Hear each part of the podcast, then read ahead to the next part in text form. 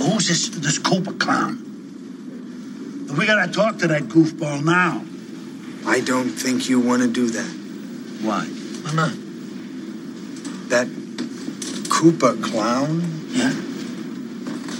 is one evil, egg sucking son of a snake. Now, where is that meteorite piece? The what?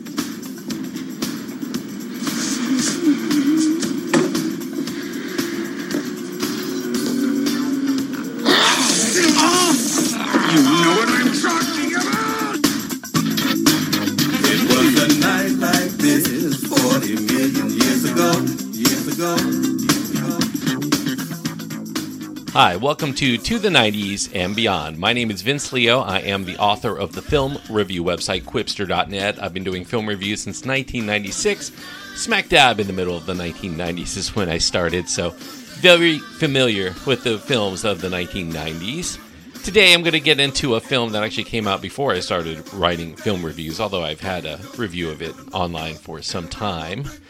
Continuing on with the video game adaptations of the 1990s, we covered Mortal Kombat and all of its sequels and reboot, and Street Fighter, as well as the animated Street Fighter movie, and Double Dragon in the last episode. Today, getting back to the first of the major film adaptations of video games, at least the first Hollywood version. It is Super Mario Brothers from 1993.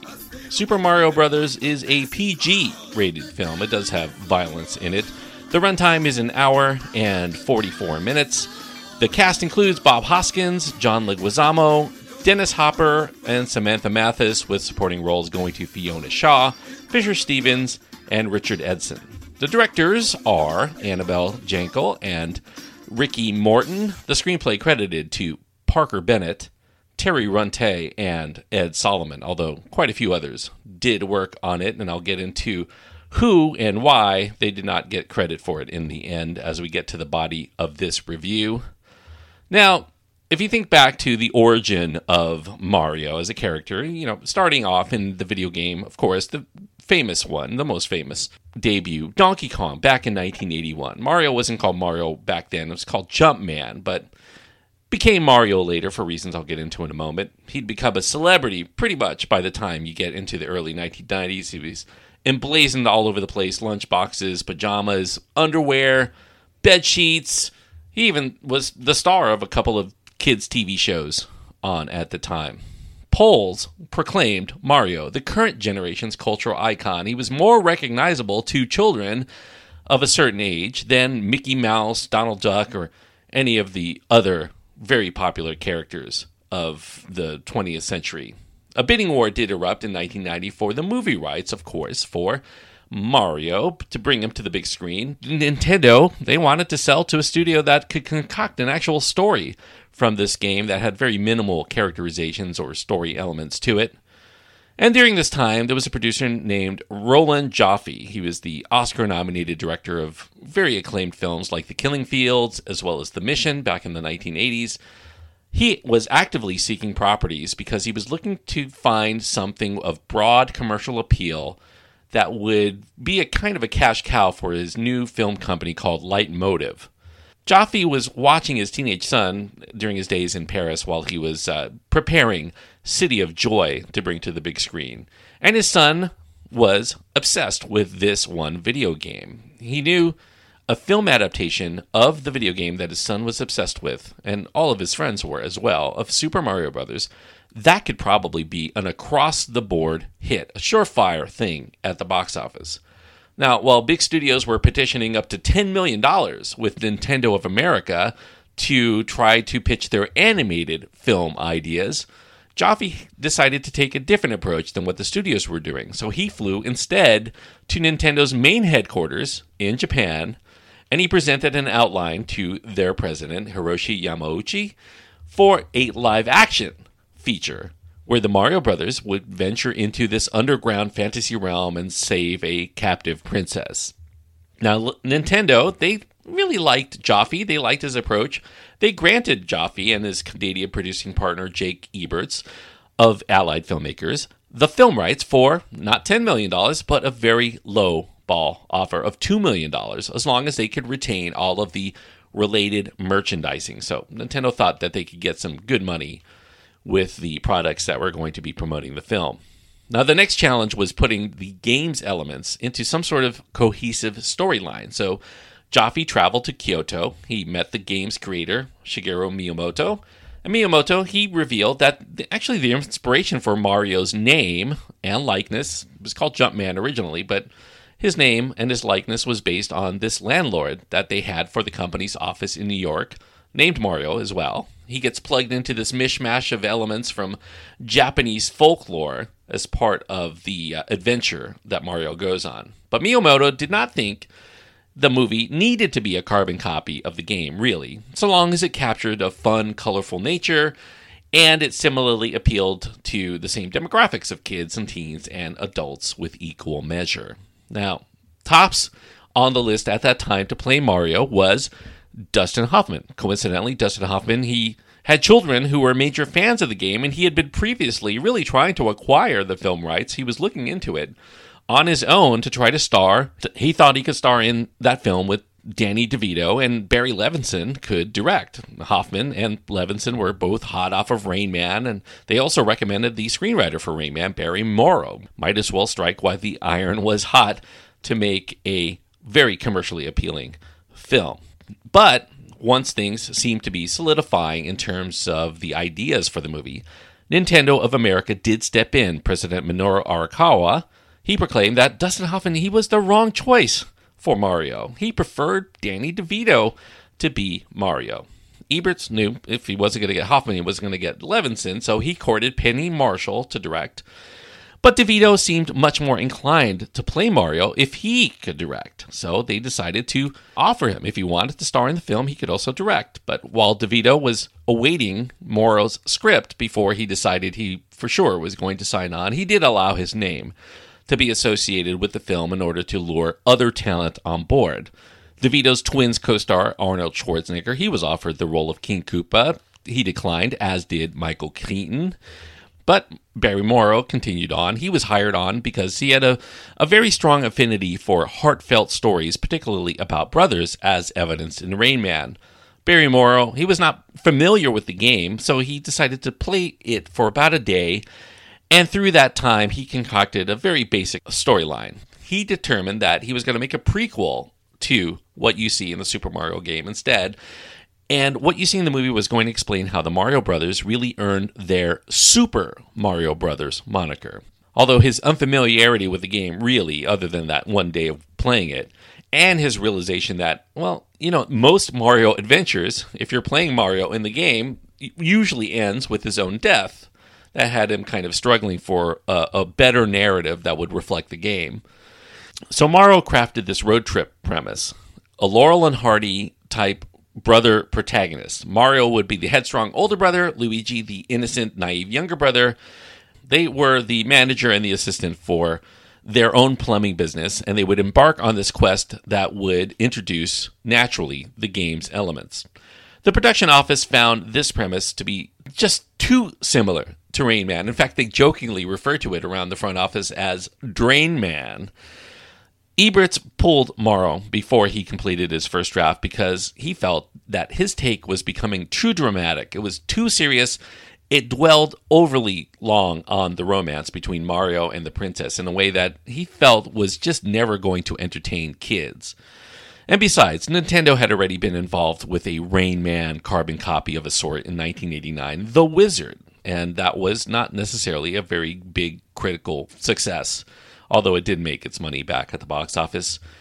During this time, Danny DeVito he decided to pass. He was going to be directing Hoffa, and he had signed on board for Tim Burton's uh, Batman Returns, so he was going to be busy. Didn't have time for this. TriStar also departed during this as the distributor, and that made way for Disney's Hollywood Pictures. Now, Disney wanted Tom Hanks to be the star. In fact, they actually had him agreeing to play Mario for $5 million. But Nintendo disagreed with this. They also interjected. They thought that Tom Hanks was coming off of a few box office bombs, Bonfire of the Vanities, and a few of his other movies did not do very well at the box office at all. And with such a spotty box office track record, and with him only really being known for zany comedies, they thought that he didn't have the range or the box office presence to pull this off. Of course, he proved them all wrong over the next few years.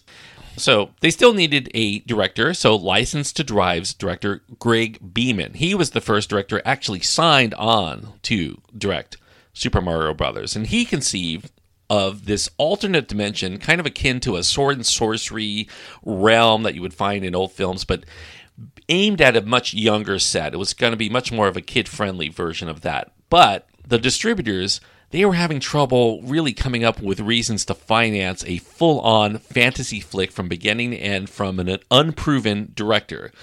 So the producers who went to bat for him, they also were underwhelmed because they took in this early screening of Beeman's upcoming movie called Mom and Dad Save the World, and they decided that that didn't do it for them and he just didn't seem the right fit, so they decided to split ways with Beeman. Now, looking through a host of other potential directors, they soon targeted Harold Ramis. Now, Harold Ramis was a lover of the Super Mario Brothers video game, so he was enticed but he wasn't sold on the film's current concept the way that it stood, and so he passed.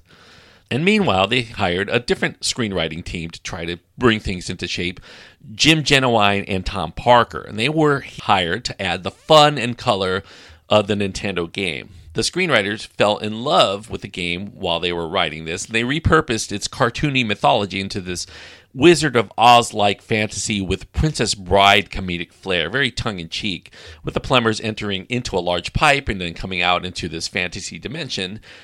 And they also decided to concentrate on the siblings separating both physically and emotionally, and then they would reunify through their combined rescue of Princess Hildy, as she was called in their draft, from her marriage with King Koopa, who is a more dragon like figure who had usurped the crown of invincibility, and the script was considered well regarded by the producers and Nintendo at the time to push forward. Now, thinking of directors that could handle humor with a defined artistic aesthetic, Joffe started thinking a little bit more outside of the box for who he wanted on board. He recalled a television show that he had really enjoyed called Max Headroom during the 1980s. So he flew to Rome, where the directors happened to be at the time, to meet its cutting edge creators of Max Headroom, British power couple Rocky Morton and Annabelle Jankel, to craft Mario's unique world with that artistic flair. Now, Morton and Jankel's only prior feature happened to be a 1988 thriller called DOA with Dennis Quaid that was funded by Disney as well, but it was a considerable critical and commercial failure. But they had before that and during that an extensive music video and commercial experience that definitely was going to sell them to the distributors even if they had a failure the first time out. Now, Jankel and Morton were always sent scripts, and included among them was the latest one from Jennewein and Parker for Super Mario Brothers. Now, they despised that script when they read it, but they did accept it because they thought this is a concept that they could actually turn into the kind of pop culture phenomenon that really made Tim Burton, which is another director that they feel they kind of fashioned themselves after, artistic flair, very dark, but very pop culture savvy in 1989, they could do that with a similar comic book visual style. So they envisioned the film similarly as a prequel to the game, but one that in real life would have inspired the Japanese to create a very loopy, cartoony game based on these real life adventures. So they were looking at it backwards.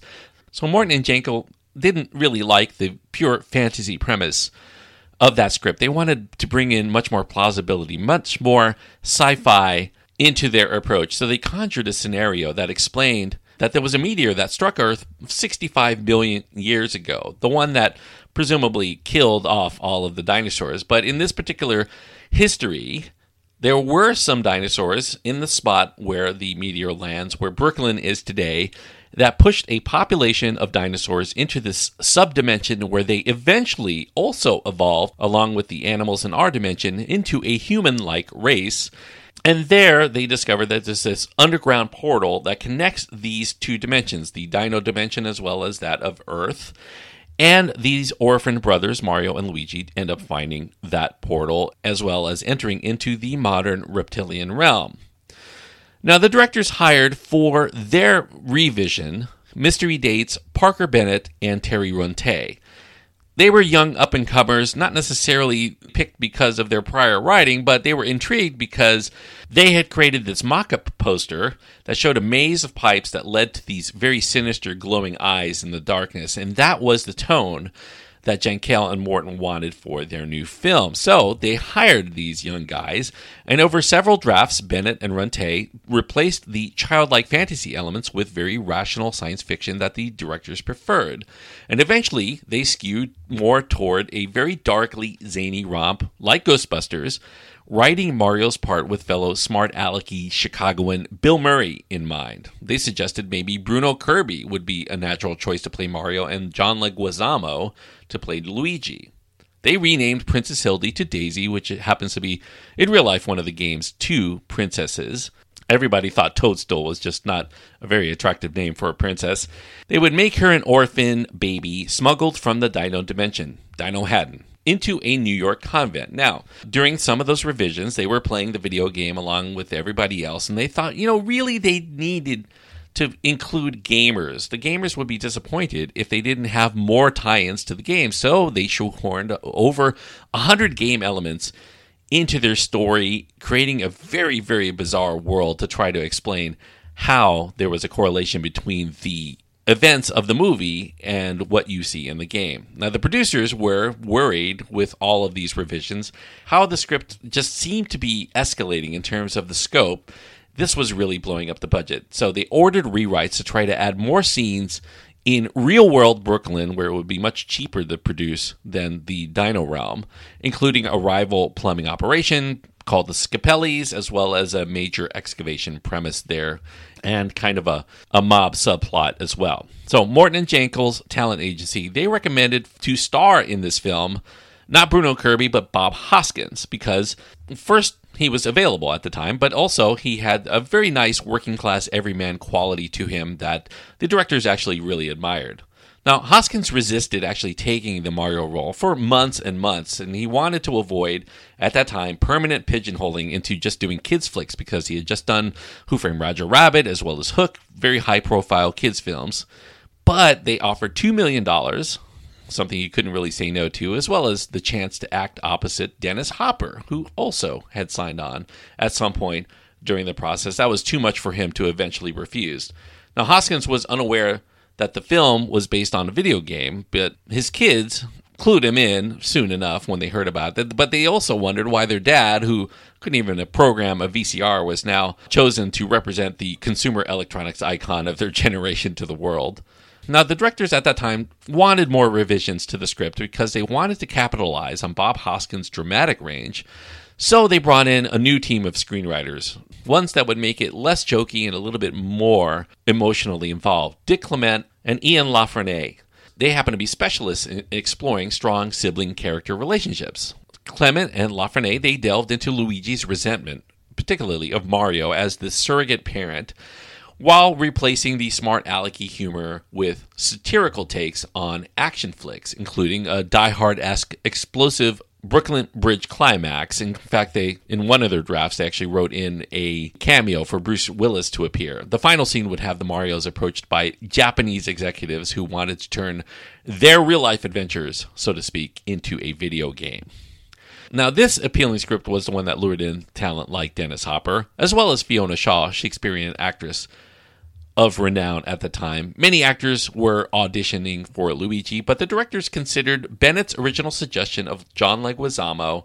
They went out, they saw him perform Mambo Mouth in Chicago, and they found him very hilarious, very authentic, very much of appeal to play Luigi. Leguizamo, he had also had other offers. He passed on joining the TV skit comedy show called In Living Color at the time.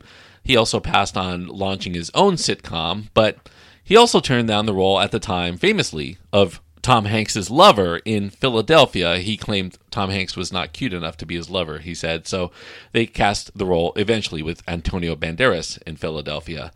Meanwhile, Leguizamo and Hoskins, they worked very well together. They spent a lot of time together. In fact, they rehearsed their Brooklyn accent together for quite a while to sound like they came from the same place.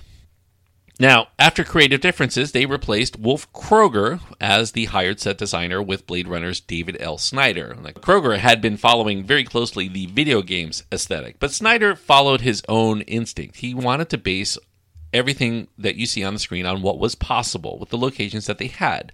So he gave Dinohattan a very cyberpunk aesthetic, very similar to Blade Runner in certain respects. The director still very uh, much admired that aesthetic. New York as if it were observed while on mind altering drugs. The directors also wanted a somewhat monochromatic look to Dinohattan as compared to Earth, with a lot of blues and reds. Now, Snyder toured for his set design deserted American mills and factories. He wanted to cheaply provide the set structures that were necessary to provide the backbone of what he wanted to achieve. Co producer Fred Caruso, he happened to have worked for some time in North Carolina for Dino De Laurentiis, and he introduced Joffe to the defunct five story Ideal Cement Company plant in Castle Hayne. And its new brutalism style for this factory resembled to Joffe very much an Aztec temple, providing ample space for not only all of the sets, but effects labs and prop making and everything else that they wanted to achieve. So Snyder used existing concrete structures and catwalks for hanging all of his scenery, well on multiple levels, up to five levels, with the ground level comprised of Koopa Square, the busiest center of the set. On the downside, though, the facility did have poor ventilation. There was a lot of airborne industrial dust, and there was no suppression to all of the high heat and humidity of North Carolina. It really seeped in. It was very uncomfortable for the actors. They didn't want to spend any more time than they had to within the confines of that cement factory. Hundreds of extras did come in. They played the city residents. Many of the shops and streets happen to be allusions to the game elements as well. A lot of the, the names of the stores that you'll see.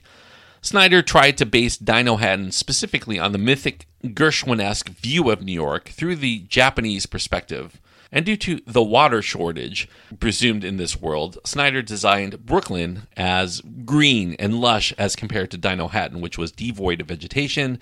It was an arid place where only lizards could really feel comfortable.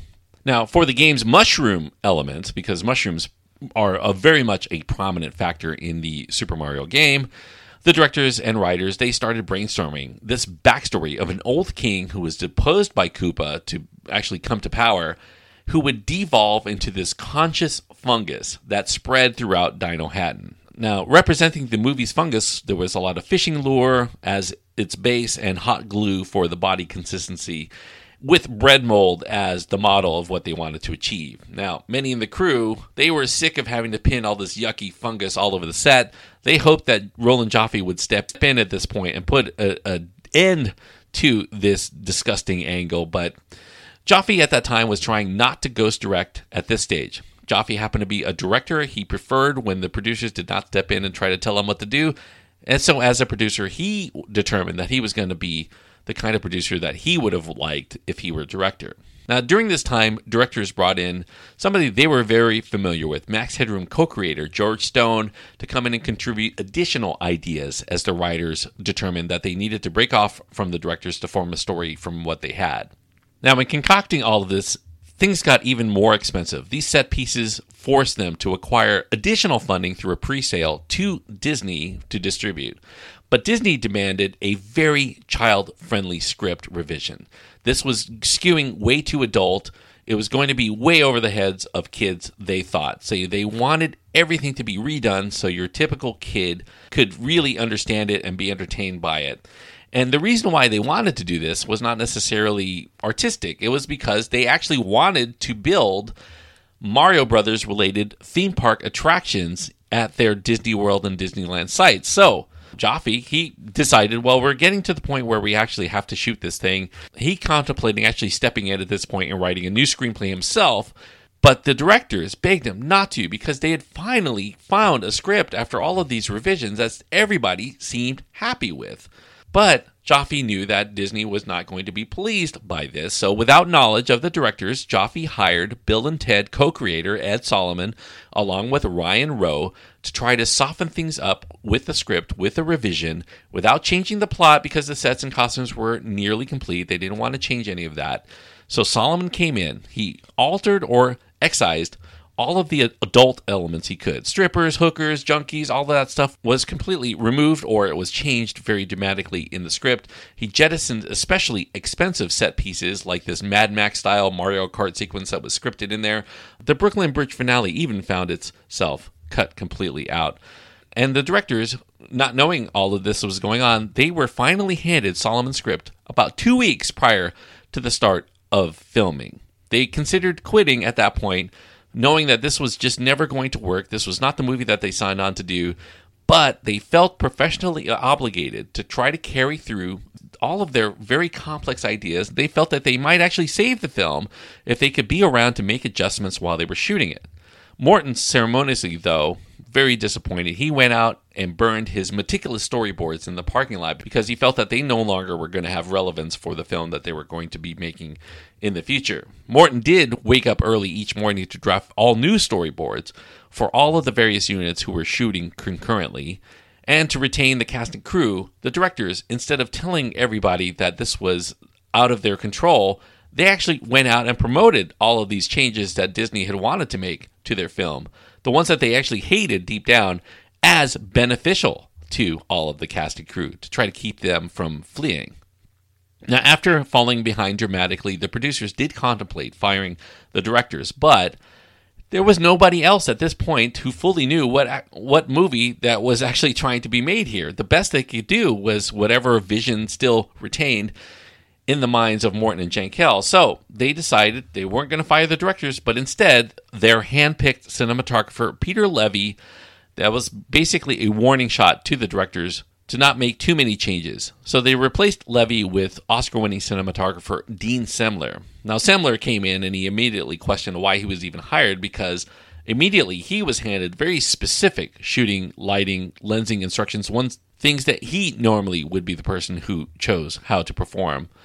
There were a lot of really cool costumes around here. The eight foot tall Goombas, in particular, dino humans who devolved to reptilian form, very hulking masses that were dumb enough to stay loyal to Koopa. They were originally intended to make just a tiny appearance in this film, but they actually turned out so nicely that their appearance was really beefed up. They were greatly expanded to become kind of part of the scenery all throughout the film. 35 technicians were called in to build this animatronic dinosaur called Yoshi based on the very cartoony version in the video game. Yoshi was uh, kind of a baby T Rex. He required nine puppeteers controlling its 70 distinct cables to perform 64 different movements. But frequent script changes still kept coming out all throughout the production. It left everybody always feeling unprepared. The crew jokingly called the ever changing production a mutation, very much like the fungus in this film or using the devolution chamber that actually factors into this film for each revision. Dennis Hopper, he came in, he started yelling at these directors every time the changes came out. They changed lengthy speeches he had spent weeks rehearsing without any kind of consultation. He called these directors control freaks who valued nobody else's input, and they were even out of sync with each other. The constant tirades from Hopper further delayed the production. It was very costly for him to drone on and on. So the directors decided, you know, let's just start encouraging everybody, including Hopper, to just improvise whatever they thought would work. So after Solomon handled additional revisions at the request of the directors, he ended up departing as they started doing all of this improvisation. Runte and Bennett, though, sometime later, they happened to be visiting the set. They wanted to see how things were going, and Joffe called them in. He rehired them. He saw things were getting out of control with everybody doing whatever they wanted, so he wanted them to come in and perform mid production rewrites.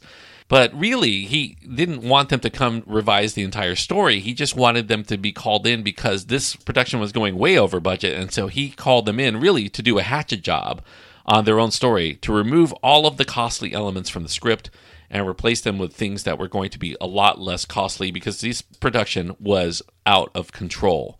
Two actors that actually didn't mind all of the improvisation were Fisher Stevens and Richard Edlund, who play Spike and Iggy. kind of the henchmen for King Koopa in this film. They loved actually inventing the zany dialogue. In fact, they uh, wrote an unused rap number, although it does exist. If you find it on the web, you can find the lyrics as well as a little snippet of it here and there. Their characters actually were going to meet a, uh, a less than kind fate. They were scripted to devolve into Goombas, but they convinced the directors that they actually they should evolve rather than devolve. They should become super smart. And during that education, realize that they have actually been manipulated by Koopa all along, and they will decide to ally with the Mario's. Meanwhile, Hoskins and Leguizamo, they were very discontent on what they signed on for. They started binging scotch. They smoked a lot of weed. They wanted to cope with all of the troubles that were going on around them. Leguizamo was always intoxicated. In fact, he, he during one particular stunt, a driving stunt, it resulted in the Mario van sliding door slamming onto Hoskins when he put on the brakes a little too fast, resulting in Bob Hoskins breaking his finger. So they had to put a flesh colored cast on Hoskins' hand, which is actually visible if you look for it during certain scenes of this film. A stumbling Leguizamo later, he sprained his ankle and he was unavailable for two days. So, you know, there was a lot of inebriation on the set that was causing some problems. Leguizamo actually says the one thing, the one positive thing that came out from all of this is that he started a romance with one of his co-stars, Samantha Mathis, during the shoot. Now, she happened to be dating Nicolas Cage at the time, but he stole her for this time. Leguizamo, he uh, he'd bought a Siberian Husky puppy during this shoot. He named him Luigi in commemoration for taking this role. Now, Luigi ate these expensive earrings that Leguizamo had gone out and bought for Mathis as a as a I love you gift. But uh, was very worried about this. He started giving the dog laxatives until he eventually got them back. It was all for naught. Samantha Mathis actually ended up dating River Phoenix during the shoot while she started also doing another film during reshoots, The Thing Called Love. Now, Fisher Stevens, now he happened to be in a relationship at that time for a few years with Michelle Pfeiffer, but he started a dalliance with this 17 year old film extra named Jamie Golightly. Meanwhile, Michelle Pfeiffer, who happened to be visiting the set on occasion, she soon caught wind of what was going on and she split with him, although Fisher cites his reticence to commit uh, Pfeiffer's rising stardom. Uh, her introversion versus his extroversion, as well as their bicoastal distance, as factors as to why he strayed. Meanwhile, a very clean and sober Dennis Hopper, he bought a, a five story sandstone Masonic temple in Wilmington to try to turn into an art studio and acting school, something that remained actually well after the filming of Super Mario Brothers. Meanwhile, uh, Lance Henriksen, who was only here as a favor he did for Gale Anne Hurd, was a, a, friend of Jake Eberts. He came in for a one day shoot to play uh, Daisy's father, the Fungus King, back in human form as Bowser, although that's very confusing because Bowser's a bad guy in the game. But Lance Henriksen met his future wife. She was a makeup artist working there, Jane Pollock, during that one day shoot, and uh, he be- she became his second wife. But everybody on board did realize that all of this could not result in a very good movie. In fact, the directors knew what was going down, so they felt humiliated enough as it was. They decided to skip press interviews for Super Mario Brothers, which Dennis Hopper called the first intelligent thing that he had seen them do. Hopper referred to the producers really and the studios who started intervening more and more as the Hydra because originally he had two heads telling him what to do and then four and then eight and then everybody was telling him what to do. Everybody had a vision, but nobody in particular had control over this thing. After their allotted 10 weeks, the producers stepped in. They ordered several more weeks of second unit direction done by Dean Semler. Roland Joffe himself, as well as a few other crews, were brought in to try to save what they could of the film without the director's involvement at all. In fact, the directors were even shut out of the editing phase. The producers were going to go through with it on their own as well as with editor Mark Goldblatt, but the DGA, the Directors Guild of America, did step in. They demanded the reinstatement of the directors, but they were not given very much to work with. It was a very frustrating experience because they wanted to edit it digitally, but they had these very old editing machines that they couldn't really use. And so the turmoil continued on throughout the editing phase as well. But the producers, they pretty much had it mostly their way in the end. Despite it all, of course, test screenings, as you would expect, drew very poor marks. It had a hard to follow story, so the producers had Runte and Bennett come back. They wrote a prologue with this very rudimentary digitized animated intro that almost nobody seems to like. Several teams performed second unit sequences on top of that to try to deal with some of the issues with it making very little sense to audiences. Uh, loads and loads of additional ADR looping to try to make all of these pieces fit together. And the previews for critics still they were canceled. They didn't want to take any chances of word getting out because they wanted to have a big opening weekend.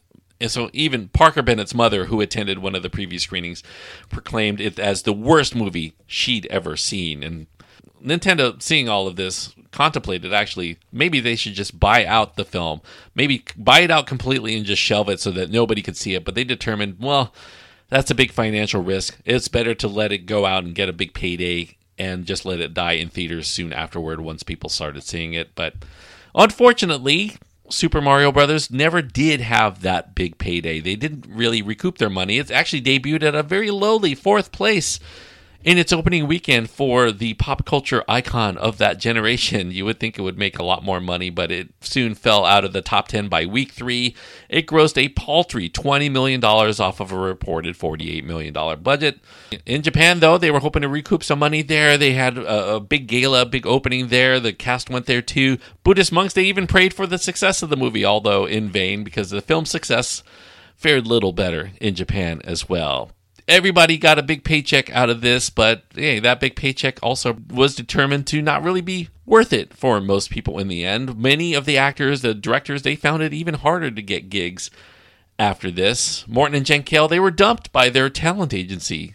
They had to return to commercials and they really stayed out of feature films, at least until Jankel's 2018 romantic drama called Tell It to the Bees. The creator of Mario, Miyamoto, he calls the film charitably, he calls it fun, but they tried to shoehorn a little too many of the game elements that hurt the storytelling. Although I feel like it's almost the opposite. They tried to do too much with the storytelling that didn't have anything to do with the games, and I think people were just lost. Jake Eberts said that uh, he probably was the wrong man to bring Super Mario to the big screen, and it has always remained, at least until his death, the biggest regret in his career. Hoskins was even more vocal about his feelings towards Super Mario Brothers. He called it the worst thing he ever did. A lot of expletives whenever he talked about it that the idiot directors, they had arrogance masquerading as talent.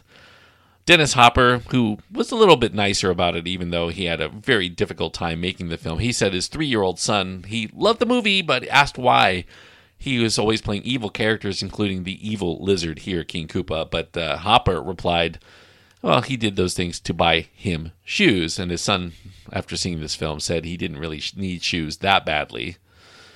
Super Mario Brothers, you know, it does expand the game's surreal world, but it does lack a quality story. Trademark characters, they scarcely resemble their pixelated counterparts. If you're a big fan of the game, there's very little here that would lead you to believe that the game and the movie are really in the same universe whatsoever. It doesn't capture the same appearance, it doesn't capture the same spirit, it doesn't have that fun aspect to it.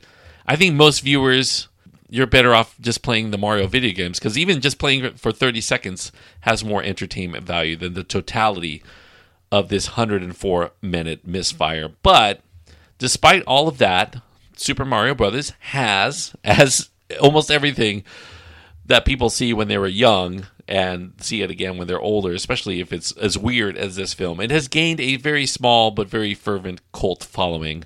It is very bizarre. It has a very deconstructionist qualities to it that make it very weird and very fun for people who observe it as this kind of oddity, this this weird thing, and even come to appreciate it for what it was trying to achieve.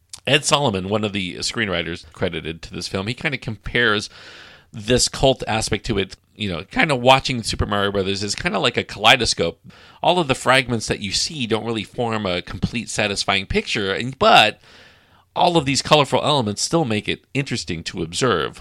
And that's why people tend to like the film, despite its awful qualities. Now, I don't grade films based on that. I grade films based on storytelling, and the storytelling in this film is just atrocious.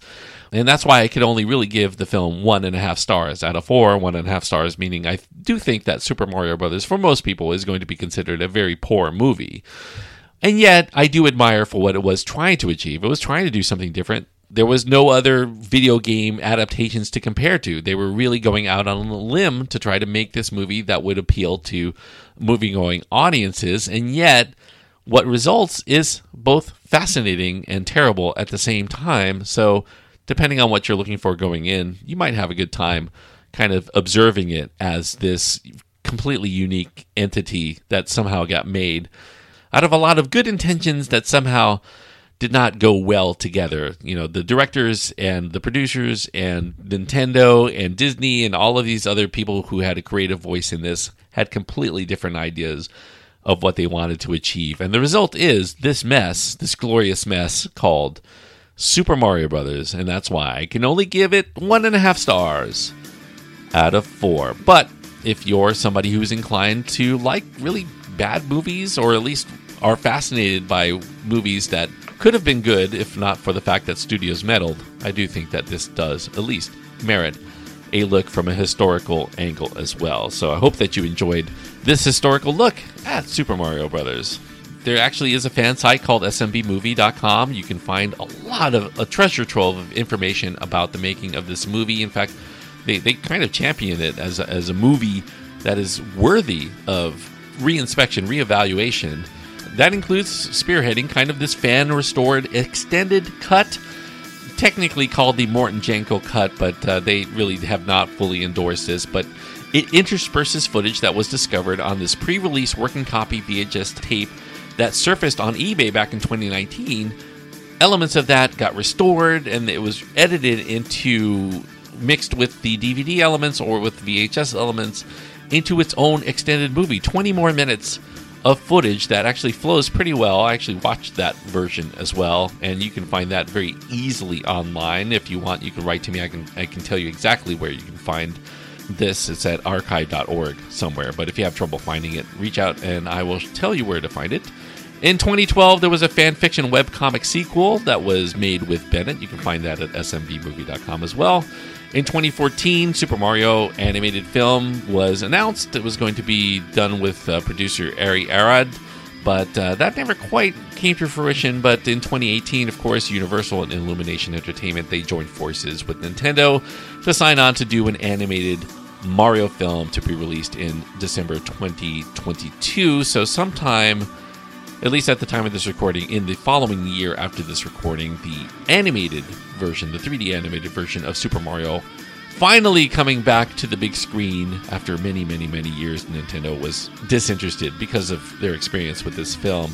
Chris Pratt voicing Super Mario and a lot of other big stars as well, although that carried its own controversy but anyway, i whether I cover that film or not, well, it depends on whether there is any allusions in the 2022 film to this film. If there is, I will go ahead and review it right here on To the 90s and Beyond.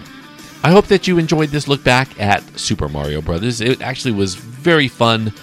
And if you have your own thoughts on Super Mario Brothers, whether you really like this movie or you really think it's terrible or whatever aspects of this movie you want to talk about with me, you can find my contact information at my website. That's at qwipster.net, Q W I P S T E R.net. Links to my Twitter feed, my Facebook page, and my Instagram are all there if you want to get in touch, but email is the best way.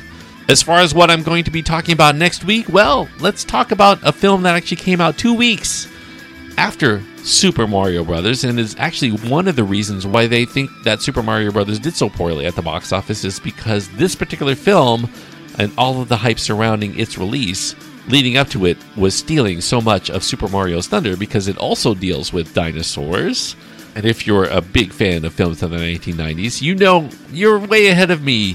From 1993, Steven Spielberg's Jurassic Park, based on the Michael Crichton novel, of course. One of the biggest hits of the 1990s will be covered on the very next episode. So I hope you're looking forward to that as much as I am on getting involved with the making of that film. But until next time, thank you so much, everybody, for listening and joining me as we travel to the 90s and beyond.